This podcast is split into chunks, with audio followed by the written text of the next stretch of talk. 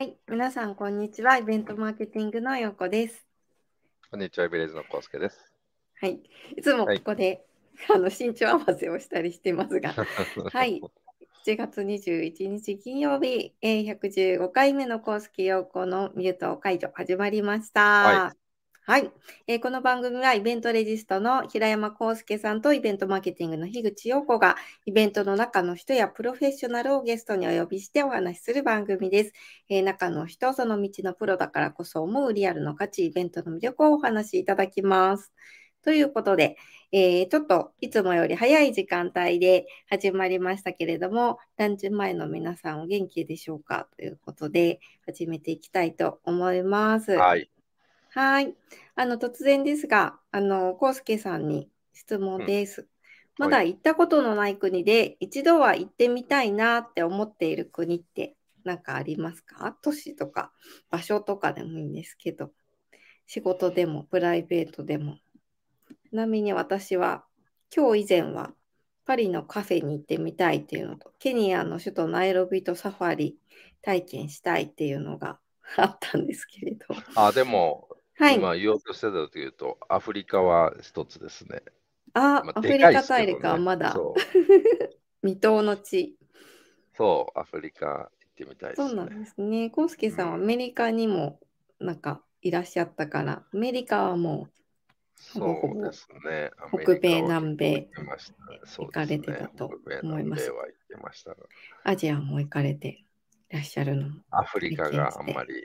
でも案外ヨーロッパも行ってないんですよ。だヨーロッパもへね、えもうそうなんですね。ないところばっかりなんで行ってみたいですね。いろいろ。まだまだ未踏の地あるなということで、あのー今日のゲストさんのお話を聞いたらまた行きたい国、体験したいこと増えそうだなというふうに思っておりますけれども、早速ですが、えー本日のゲストをお呼びしたいと思います。はい。えー本日のゲストはですね、株式会社、えー、電通ライブ、えー松浦幸太さんです。よろしくお願いします。およろしくお願いします。す。なんか背景がきらびやか。そうですね。これは今日お話しする、まあ、イベントの,、はいあの内容ですね。あの、うん後ろに置いてます。はありい。がとうございまあます。何なのかわかんないと思うんですけど、お話ししてみたいと思います。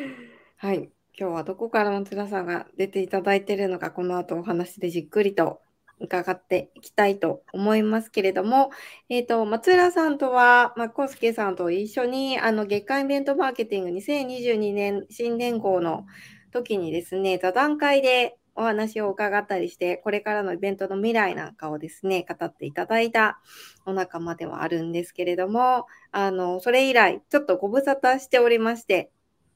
えー今日は海外からですね、ご参加をいただいて、えーお話を伺っていきたいと思います。で視聴者の方には、ぜひ海外でのイベント、ナレッジシェアとして、本日のお話聞いていただけたらな、なんていうふうに思っておりますので、よろしくお願いします。よろ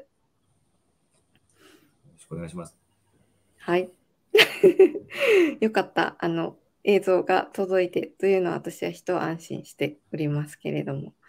はい。あの、ちょっとあれですね。い今は一応日本に一瞬いるんで、日本からです、今は。あ、今は日本からでしたね。背景がちょっとそうですよね。今日かお話しいただくということで。はい。ということで、えー改めて、あの、松浦さん、デッツライブさんといえばもうイベントの、あの、制作スペースの専門会社さんとしてですね、あの、イベント業界で知らない方はいないんですけれども、実際、中でどういったおあのお仕事をされていらっしゃるか、松浦さんがどんなお役割なのかということをですね、あの、知らない方もいらっしゃると思いますので、改めて、あの、簡単に自己紹介と、今、何をされていらっしゃるのか、お仕事の内容について教えていただけますでしょうか？はい、あの株式会社電通ライブという会社はですね、あのイベントとスペースの方をあの専門にしている会社になりまして、まあ、それをですね、まあ、企画のところから実施のところまで全てあのやらせていただくというような会社になります。もうあのそのイベントスペースの領域としては本当に多岐にわたっておりまして、あの国のまあ、お仕事だったりとか、えーあとはまあ、企業さんの PR イベントだったりとか、あとはまあ、ちょっと、例えば商業施設の場作りみたいなところまで、まあ、いろいろとやらせていただいているという会社になります。で、その中で私はですね、あの、まあ、ちょっとまあどこがすごく専門っていうところがあんまりあるわけなく、あの、プロデューサーというような形で、あの、いろんなことをやらせていただいてるんですけども、あの、まあ、それこそ、あの、国家的なイベントからですね、あの、まあ、企業さんのその展示会のサポートだったりとか、あの、そんなことをさせていただいてます。で、あとは、ちょっと先ほど、あの、樋口さんの方からもお話がありましたけども、あの、ちょっとやっぱりこうコロナ禍になって、あの、うん。イベントがリアルでできなくなった時とかっていうのは、あの、オンラインのイベントっていうのをどういうふうにやっていけばいいんだろうとか、そこでどういうふうなコミュニケーションを取っていったらいいんだろうみたいなことをやらせていただいて、まあちょっと社内でそういった、あの、オンラインイベントの方ですね、あの、担当させていただいうことは、あの、ありました。はい。うーん。結構ね、コロナ禍でまたイベント変わってきたねっていうところの過渡期の中で、あのー結構専門性の高いパートナーさんとのコラボだったりとか、松浦さん進められていらっしゃったかと思うんですけれど、うん、えっと、現在は今一旦日本に帰ってきていらっしゃるということなんですけれど、はい。あの、実は、さえーサウジアラビアでお仕事をされていらっしゃって、その行き来の毎日というか、でいらっしゃると伺いました。去年とかはもう完全にそうでしたね。はい。ああ、なるほど。はい。えっと、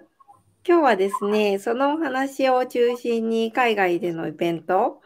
えーについてナレッジシェアしていただけたらというふうに思っております。あの、サウジアラビアでのイベントっていうのは、どんなイベントのお仕事で、いつぐらいから行かれたものになりますか？そうですね。あの、イベントの内容としてはですね、まあちょっと、あの、ジャパンアニメタウンという名前のイベントなんですけども、あうんの、サウジアラビアに、まあ日本のアニメをですね、あの、たくさん持っていって、そこでまあアニメで遊べるような、そんなテーマパークを作るっていう、まあそういったお仕事をしておりました。えで、ー実施期間が去年の10月だったかな？で、11月か。11月から、えっ、と、今年の3月まであのやっていたということで、今はもうクローズしちゃってるんですけど、あのそういったことを、はいやっておりました。約半年間の結構長いテンポパーク。今出ましたね。えっと、はいでも、はーい。これは何の、どういう目的で誰が主催でやってるんですか、やったんですか？主催はですね、あの、政府系の、まあ、あの、企業さん、あの、サウジアラビアの政府系の企業さんがですね、やっていたものになっていまして、ような、ね。そうです。あの、ちょっとこの後、まあ、スライドとかも用意してるんですけど、あの、はい。サウジアラビアって今、あの、エンタメの方がですね、やっぱり急に、うんあの、力を入れ始めたっていうところがありますので、まあ、そういったところで、あの、いろんなエンタメを国内に持ってこいみたいになっていたりするので、えまあ、それをこうやっていたりするっていう感じですね。そのうちの一環として、あの、持ってはいいるというところです。うーん。これは外ですよね。これ外ですね。はい。あ、こういう一帯が、はい。もともと何もなかったんですか、ここは。そうなんです。もう完全に砂漠だったんですよね。まあ、本当さ僕らが行った時とかはもう、砂漠も砂漠で、本当絵に描いたような砂漠だったんですけど、ここで、ここに建てるのみたいな感じだったんですか？そうですすごいなちょっと今、まあ写真送っちゃいますけど、こんな感じで、あ、あのはい。あの、日本的なあれですね。あうの。まあちょっとまあ、街ネオ作っちゃった東京みたいな。そうです、そうです。あの、大きさで言うと確か4万平米ぐらいだったと思うんですけど、まあそんなところに、かなり広大。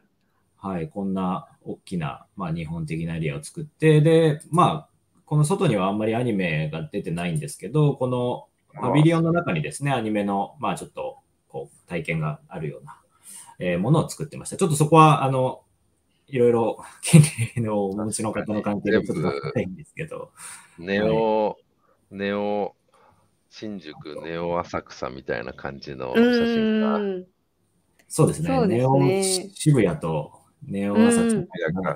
はい、みたいなのを作ってましたね。はいスクランブルスクエアっぽいのとか。今の松浦さんの背景、ちょっと新宿っぽいですよね。これ一応あれです。渋谷の一部ですあ、これ渋谷なんですね。うん。あ、なるほど。ね。渋谷といってもネオネオなので、あの本当にこういう 空気はないんですけどね。ええはい。イメージが。え、これは入場料を払って皆さん入るような仕組みなんですか？そうですね。はい。あのーえこのエリアだけでお金がかかるというわけではなくて、ちょっと実はですね、あのさっき全体像もありましたね。すごい、もうーこれ、ディズニーランドの絵みたいな、こう、うん。テーマパークですよね。ね、真ん中、水ですよね。砂漠の中にこんな水ではない。こ水ですれのどこか一部が日本なんですか？それこれもこれ全部、いえ、これは、あの、やっぱり各国、あの、例えばアメリカだったり、イタリア、えー中国、で、あと、まあ、ギリシャとか、そういった、まあ、名だたる国の、まあ、パビリオンがありまして、その中の一部ですね、この、えっ、と、図面で言うと、まあ、ここの辺かな？ここの、ここですね。この右上のところの日本のうん国旗あ、日本の国旗が立ってますけれど。えはいこの規模で期間限定で、いや、終わっちゃうんですね。まあ、ちょっと日本では考えられないですよね。うーん。これ、万博じゃないですか。確かに万博ですよね。うん10カ国も参加されてて、各国がそれぞれにパビリオンを出すみたいな、本当万博のような。いや、すごい贅沢。本当うにあの。ちょっと、まあ、あの、これ僕らもわかんないんですけど、あの、結構他の国とかは、あの、もう常設の建物っぽく作ってるところも実はあって、へえ。鉄筋組んでコンクリート流し込んでみたいなところもあったんで、まあそういうところとかはもしかしたらこれからも使うのかもしれないですけど、日本エリアはやっぱりどうしてもあのアニメコンテンツを使うっていうのがあったんで、合わせるもの？にしたっていう、まあそんな事情はありますね。うーん。今、そのアニメだったりエンタメの中でも、そういうアニメーションが人気コンテンツでガンガンあの輸出されてるんですか？ここの。うん、まあそうですね。あの、ちょっとやっぱり、例えば国の中歩いてると、あの、シルク・ド・ソレイユとか？あやっぱりーんちょっとあの話がちょっと変わっちゃうかもしれないですけど、シルク・ド・ソレイユとかもそこかしこであったり、はい。その国、ことはその国のコンテンツ、エンターテインメントコンテンツをなんかやった、オマージュしたり、なんかそういう感じでそれぞれやってる感じなんですかね。そうですね。まあ本当、数年間で全部買い集めたみたいな部分うんは気がしますよね。うん、なんかお、すごいマネーの香りがするけれど。そうですね。でも、なんというか、あのーこれだけのテーマパークの5ヶ月間でも運営になると、かなり準備とかも大変だったのかなと思いますけれど、イベント作り手としてはどんな現場でしたでしょうか？そうですね。ちょっとやっぱりですね、あの日本とは全然違いましたね。うかなーんり。苦労は多かったかなっていうふうにあの思います。なんかいろいろあると思うんです。気候がまずとか、あうんうんの食事もそうだし、あとはいはい文化、エンタメだとやっぱり文化的なことだったりですとか、うんうん、あのそういったレギュレーションも違うでしょうし、そうですね。どこが一番難しいというか、うん課題感ありますか？そうですね。やっぱり、じゃあちょっとこの 工夫したポイントみたいなの、あの工夫したというか、はい大変だったポイントっていうのをちょっとまとめてきたんでお話をはいさせていただければと思うんですけど、はい。まず一番大きかったのですね、もうあの、本当このままなんですけど、IP、アニメコンテンツやビジネスっていうものへの理解が全くないという状態でした。えーそれをやろうとしてるんじゃないですか、主催者も。だから、まあ、本当例えばこういうことで、うんうんあの、彼らってやっぱりコンテンツをお金で買えると思ってるんですよね、今でも。なるほあのうん、本当はその権利をお借りするっていうことなんですけど、なんだっけあそういうことじゃなくて、まあ、こお金はやっぱりあるから、そのお金でもう買っちゃってるって思ってるから、例えば、まあちょっと、すごい有名な、まあ、キャラ、あの、アニメの、あの、メインキャラクターが、うん。まあ、数人いる中の女性キャラクターだけは、ちょっとどうしてもやっぱり、あの、宗教的な、あの理由で、女性のこう、体を出せないとかっていうのがあるんで、あの、もう出さないでくれって言ったりとか、でもそれみんなが揃ってないとやっぱアニメとしては成り立たないので、この一個だけ当然できないんですけど、と言ってみたりとか、あの、まあちょっとその、あるキャラクター、女性キャラクターだけ、このアバヤっていう、あの、サウジアラビアの方が着てらっしゃる、こう、体を隠すための、あの、お洋服ですけど、まあこういうのを出ようとかっていうことを、まあ言ってみたりとか、まあ、そこれ100%できないってことではないとは思うんですけど、まあでも、これだけのためにやるかっていうと、やっぱりややらない僕も海外の、海外で進撃の巨人を見たときに、巨人がパンツ履いてたのびっくりしましたけど。はいはいはい、そうなんですか。あれあれは本当正式に、正式にそういうふうなあの権利をちゃんと修正をかけますよっていう話で多分やって、だから大変だったと思います、それを。ストーリー変わっちゃうじゃんって話ですからね。だいぶなんか違う。巨人パンツどこで履いてんだよみたいな話になっちゃいますからね。確かに。我々も2019年の時にはちょっとその巨人の大きいバルーンとか持ってったんですけど、その時とかはやっぱりお尻が人に見えちゃいけないっていうことで、あの、まあ、もう時間もなかったんでパンツを履かせるとかできなかったんですけど、うん、あの、お尻をとりあえず壁に向けるっていうことをやってましたね。なるほど、なるほど。はい、えー、前はいいのかなって思っちゃったけど、まあ まあ、そうですね。連想させるかどうかっていうところが多分大事なので、大事なんですね。はい、まあ、うん、そういう意味で言うと、やっぱりお尻の方がちょっとこう、リアルに見えてるっていうことなんだと思う。はい。ただちょっとここの感覚はやっぱり、僕らは分からなかったりするんですよね、うん、本当に。感覚的に所有権がどうなっているかっていうことですもんね。うん、そうですね。っていうの、うん、まあ、ここに書いてあるのはちょっとまあそういうことなんですけど、あの、向こうは理解できないということ、あとこっちもやっぱり向こうの、その、本当のレギュレーションってどうしても理解できないので、あの、同じような絵を出しても、こっちは OK でこっちはダメとかって普通にやっぱりあって、なんかその辺がどうしてなんだろうっていうのは、やっぱり僕らがこう、うん、後からちょっとそこを学ぶっていうのは無理な、その、おそらく何か感覚みたいなのもあるみたいで、やっぱりちょっとその辺をすり合わせるのとかは非常に大変でした。ただ、まあ彼らは本当に、基本的にはやっぱり世界の中で強い国ですから、あの自分たちが言ったことはもう変えないみたいな、そういうところがあるんで、あの、例えばさっきのコアバイを着せてみたいなのも、いや、ダメなんですって言ったら全然通らないから、あの、で、まあちょっと代替案として、じゃあこういうのだったらどうでしょうみたいなのとか、なんかそういうのをやっぱりこう出しながらどうにか形にしていったみたいなところがありました、ね。うん、落としどころをつけるのが、夏は、あの、第一歩っていうところなんですね。へえ。なるほど。あとはやっぱりちょっと、あの、小習慣、スケジュール感が違いすぎるって、まあちょっと今の話とつながるんですけど、これは大きかったですね。どういうことかっていうと、あの、うちが計画をスタートしてから完成まであれ、4ヶ月ぐらいしかなかったんですよ。まあ、正確には4.5ヶ月短く？言いますけど、まあ、それぐらいなんですね。そこからで、まず計画叩き台を作って、そこから何をじゃあ持ってくんだみたいな、さっきの、あ、や着せる着せないばそっから？はい。へえ。なんで、まあ、これはすごかったです。ただ、これ結構サウジアラビアからしたら別に普通で、あの、年間スケジュールが存在してるなんてことはもうほぼほぼなかったんです。あの、年間スケジュールをた、例えば今年以降のスケジュールを作るとかもうドヤ顔でちょっと俺ら作るからとかいうぐらい、やっぱりそれが特殊なことで、本来はもう思い立ったらすぐやるみたいな。やっぱそんななんですよね。そうなんですね。はい、だから、4ヶ月はもしかしたら他の案件からすると時間があった方かもしれない。そうなんですか。オープン時に、こう、まだ作成途中のパビリオンとか国とかっていうか、なんかああったんじゃないですか。もう全然ありましたね。そうですよね。はい、うん、うちもやっぱりどうしてもありましたし、あの、当然最後、あの、IP ホルダーさんに許可をもらわないと OK です。あの、うん、オープンできないので、まあ、それまで隠しとかない。はい、あの、お時間をかかって、もうそれはちょっとサウジアラビア側はもう、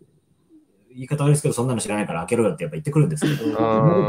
本部側としてはできないし、そっちをそこは守らなきゃいけないので、うん、あのまあ、そういったことはせずに、こう、うまく、あの なんとか、なんかあのチームみんなで。開催日自体ももう5ヶ月でしたっけ？開催期間自体も。はい、なんか、最後の日にオープンする場所とかありそうなぐらいのスケジュールですよね。そそうですね。あのそれで言うと、開かなかったものがありましたね。あの、やっぱ全体的に あの、ステーキハウスみたいなのが、あの、そのエリアの中にできるっていう話が、まあ、隣のエリアであったんですけど、うん、あの看板ができたなって、えっ、ー、と、出来上がってから2ヶ月ぐらいですかね、スタートしてから2ヶ月目ぐらいの時に看板できたなと思って、内装始まったなと思ったら、なぜかそのまま動かなくて、うん、で、えっ、ー、と、うん、そのまま取り壊して終わったっていう。いやー、すげえ、そうですイベントって、なんか日本だと完成したものでオープンするっていうイメージでしたけど、うん、オープンしながら作っていくみたいな、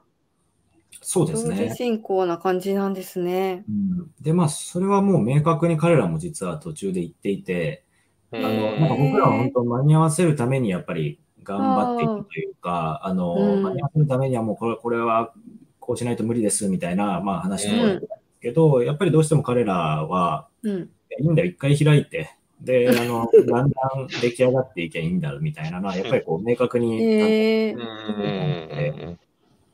まあ、そもそもやっぱりイベントっていうものへの考え方が違うなっていうのは、改めて思いましたね。うん。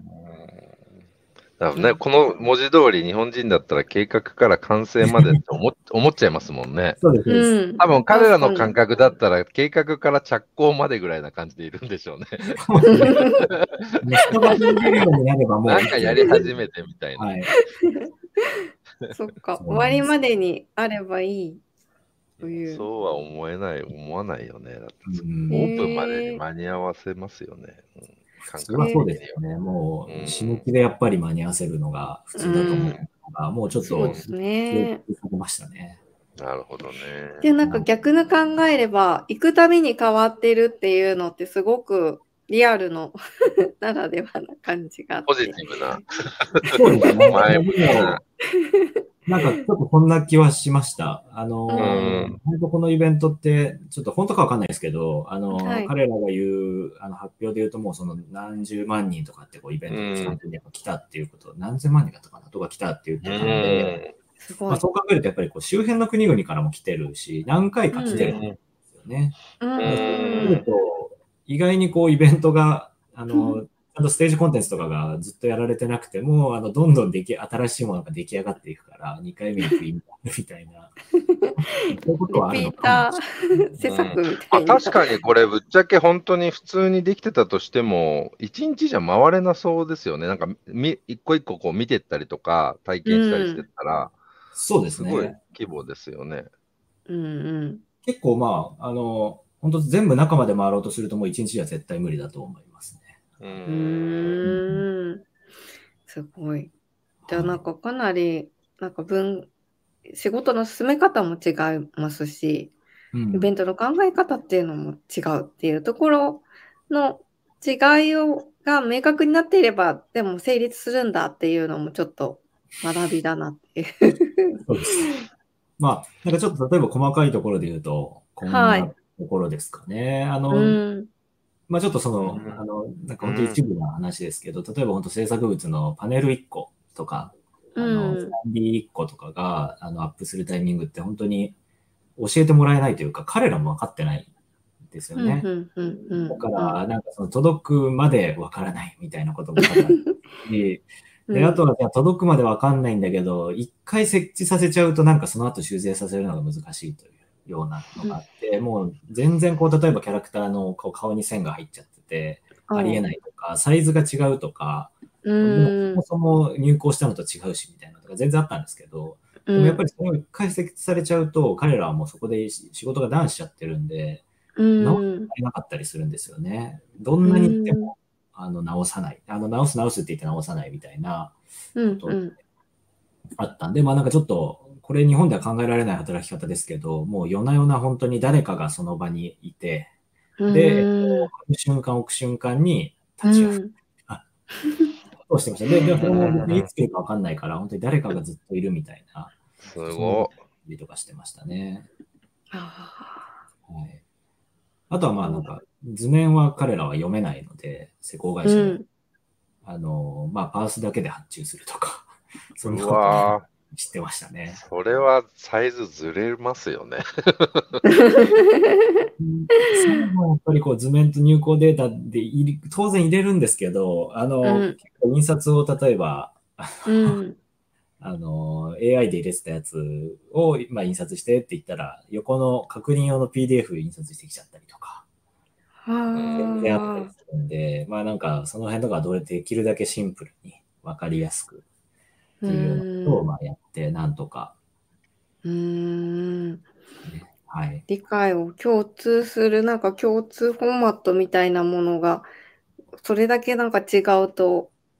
本当にその4ヶ月の中で一番費やしたのコミュニケーションなんじゃないかっていうふうに思いますね。そうですね。まあちょっと本当なんか、人と人とのぶつかり合いみたいな。なるほど。常にどっかで誰か異文化ですよね。うん。はい。うん。やっぱ行ってみないとわからないものなんですね。うん。うん、まあ、そうなんですよ。で、だけどやっぱり、まあ、サウジって本当にパワーはすごいなって改めて思ったので、うん、これちょっと最初お話ししてたとこ、これもう見せたくてうずうずしてたんですけど、あ、はい。わ僕らが、本当に砂漠だ。そう。これでも、あの、ちょっと地盤工事が進んでるんで、多少進んじゃってるタイミングですけど、うん、あの本当に僕らが初めてサウジに行った時って、こんな状況だったんですよね。はい、で、こんなのあと3ヶ月で、まあ、この時実は計画もまだ当然ですけど、できてないんですけど、うん、あの、出来上がるとは思えないね、呆然としちゃいそう、そこに立ったら、あと3ヶ月後に本当に できるのかって。そうです。うん。これを、だから自分たちの国のエリアだけだったらまだ全財産引き込んでくれればできるのかなとか思うんですけど、うん、これが10エリアとかあるわけですから、うん。まあ、やっぱりちょっと日本では、もうお手上げですよね、多分3ヶ月前にこれだったら。うん。いや、よく、よくぞオープンされました。真ん中のあの大きな池とかも全部じゃあ水流し込んだっていうことなんですかね。そうです、そうです。あの池も驚くことにですね、あの、サウジアラビアって当然ですけど、雨降らない。ほぼほぼ降らない。はい、そうですよね。あの池は穴、前日が穴だと思ってたら、次の日に突然池になってましたね。すごい。スピード感。何なんだろう、そのスピード感は。あの、で、しかもどうやって水入れてるかっていうと、ホースとかじゃなくて、あの、うん、やっぱあの、タンク車で、ダーッので、何千台、何万台、そうですよね。そうですよね。うん。まあ、はいパ、パワーがもう全然違いました。すごい。そっか、この砂漠のね、土地にあれだけたすごい都市を作った国だから、おお得意なのか。多分、だからこう、ちょっと間違ってたぐらいでやり直してちゃう、このパワーが出せないよっていう文化なんですね、そもそもね。うん、だから、まあ、いちょっと言い方悪いですけど、IP とあんまり合わないんですよね。細かいとこまでもう100%合わせるっていうのがやっぱり、普段のやり方なんですけど、彼らはもう色が違うとか大きさが違うとどうでもいいだろうみたいな。ああ、ダイナミックなんですね。まあ、そこだからどれだけやっぱりうちが間に入ることで合わせられるかみたいな。そうですね。まあ勝負うん。えー、だほぼほぼ4ヶ月間、も寺さんそこにいらっしゃって、その進捗を現場合わせで見ていらっしゃった感じですもんね。結構そうですね。その間は、あの、作ってる間は、最後は1ヶ月半ぐらいいましたけど、うん、それ以外はやっぱり、あの毎日見てても、この地盤工事とかはまあど見てなくてもいいかなっていうところではあったんで、その時は日本側で逆に計画を進めて、で、あの、1週間に1回か2週間に1回ぐらいサウジアラビアに飛んで、あの図面ここがこういうふうにあの上がったからって言って、こう、現地の人たちに説明しに行くみたいな、そんなことですね。途中からはちょっと本当に現地にずっといた方が早いのかとかも思ったんですけど、一応自分の立場的に、あの、日本の方の調整もやっぱりやんなきゃいけなかったんで、なんかそこはバランス見てやってましたね。うん。いやすごい。そうだけど、胃も痛くなりそうな、この数ヶ月ですね。でもなんか、無事に完成されて、5ヶ月間の会期を終えて、あの、本当ほっとされていらっしゃるんじゃないかなと思いますけれど。はい。うん、あの、おかげさまで。のキャリアの中でこう派手で話しやすい案件にもなったので、圧倒的にやっぱり自分のキャリアの中で一番大変でしたけど、うん良かったなと思ってます。うんぱりなんかそういった制作現場のところを預かっていらっしゃるっていうところで言うとさっきのコミュニケーション力もそうですし現場合わせっていうところでのあのパワーというのがあの本領発揮されたところなのかなと思いますけど最後こう総括ではないんですけどこのイベントをあの経験されてなんかこう変わったことだったりですとか、はいはいはい。思われたことってありますか、ちょっと今までの話から、ちょっとちっちゃい話になるかもしれないですけど、ちょっとじゃあスライドもう一回いいですか？はい。あの、ああいう、そういう国なので、うん、結構ですね、あの、常識がやっぱり変わりましたという感じで、例えば、僕らサウジアラビアに行って、まあ、行く前に当然自分たちはこういうふうなあの事務局みたいなところで仕事をしたいからって言って図面を提出してあの行ったんですけど、行ってみたら全然場所が存在していなくて、で、ついていや、そんなの作んないよ、みたいな。あの、自分たちで現地の会社に発注して作ってよ、みたいな、よくわかんないことを言われまして、そこから？サバイバル生活みたいなところからスタートしていきました。なので、あの、工事現場って普通にあるトイレがなくて、これ本当どうすんだみたいな、もうあの2キロ先ぐらいのトイレまでこうバギーで行く。でもそのバギーも自分たちで用意しなきゃいけないみたいな。りとかですね。で、あとはまあ本当一番大事なこう、物を輸送したんだけど、輸送した先入れる場所がないみたいな。うん、そんな人がいる場所がないのに、物の場所なんてあるないよっていう。そうですよ、どうしてね、どうやって建設してんだ、本当そう、すごいですよね。すごいな。雨降らねえからいいって感じなのかな。あ、そうですね。そうっすよね。うん、でもやっぱりまあこれ、僕らとしてはその借りたものをそんな平場に置いとくなんてできないんで、そういう時はここに止めさせといて、あできるのできるんだなっていうのをやってたんですけど、まあでもやっぱこんな、なんて言うんでしょう、日本でイベントするってなると、当然こう一回オーダーをすれば作ってくれる と思うものが全然なかったりしたんで、改めてなんかすごくこう人との、あの相手とのコミュニケーションみたいな、そのいわゆる見えるとこだけじゃなくて、イベントの仕事って本当にいろいろ考えないといけないなってそうですね。改めて、うん、なんかちょっと逆に言うと、これまでの環境って恵まれてたのかなっていう。うん。進行管理があって、みんなで共有してできたのが、でも楽しそうっていうコメントありましたけど。うん、なんか、でも01からなんか全部作っていくみたいなところ、まさに体験されたのかなっていうところ。はいあの貴重なお話で、はい、ありがとうございました。あの本当はね、もっといっぱいお見せしたい資料もご用意していただいてたんですけれども、あのちょっとお時間来てしまいまして、あの続きはイベントマーケティング紙面でね、みたいな形で、あの取材ですね、記事はい、はい、あのまとめて話改めてあの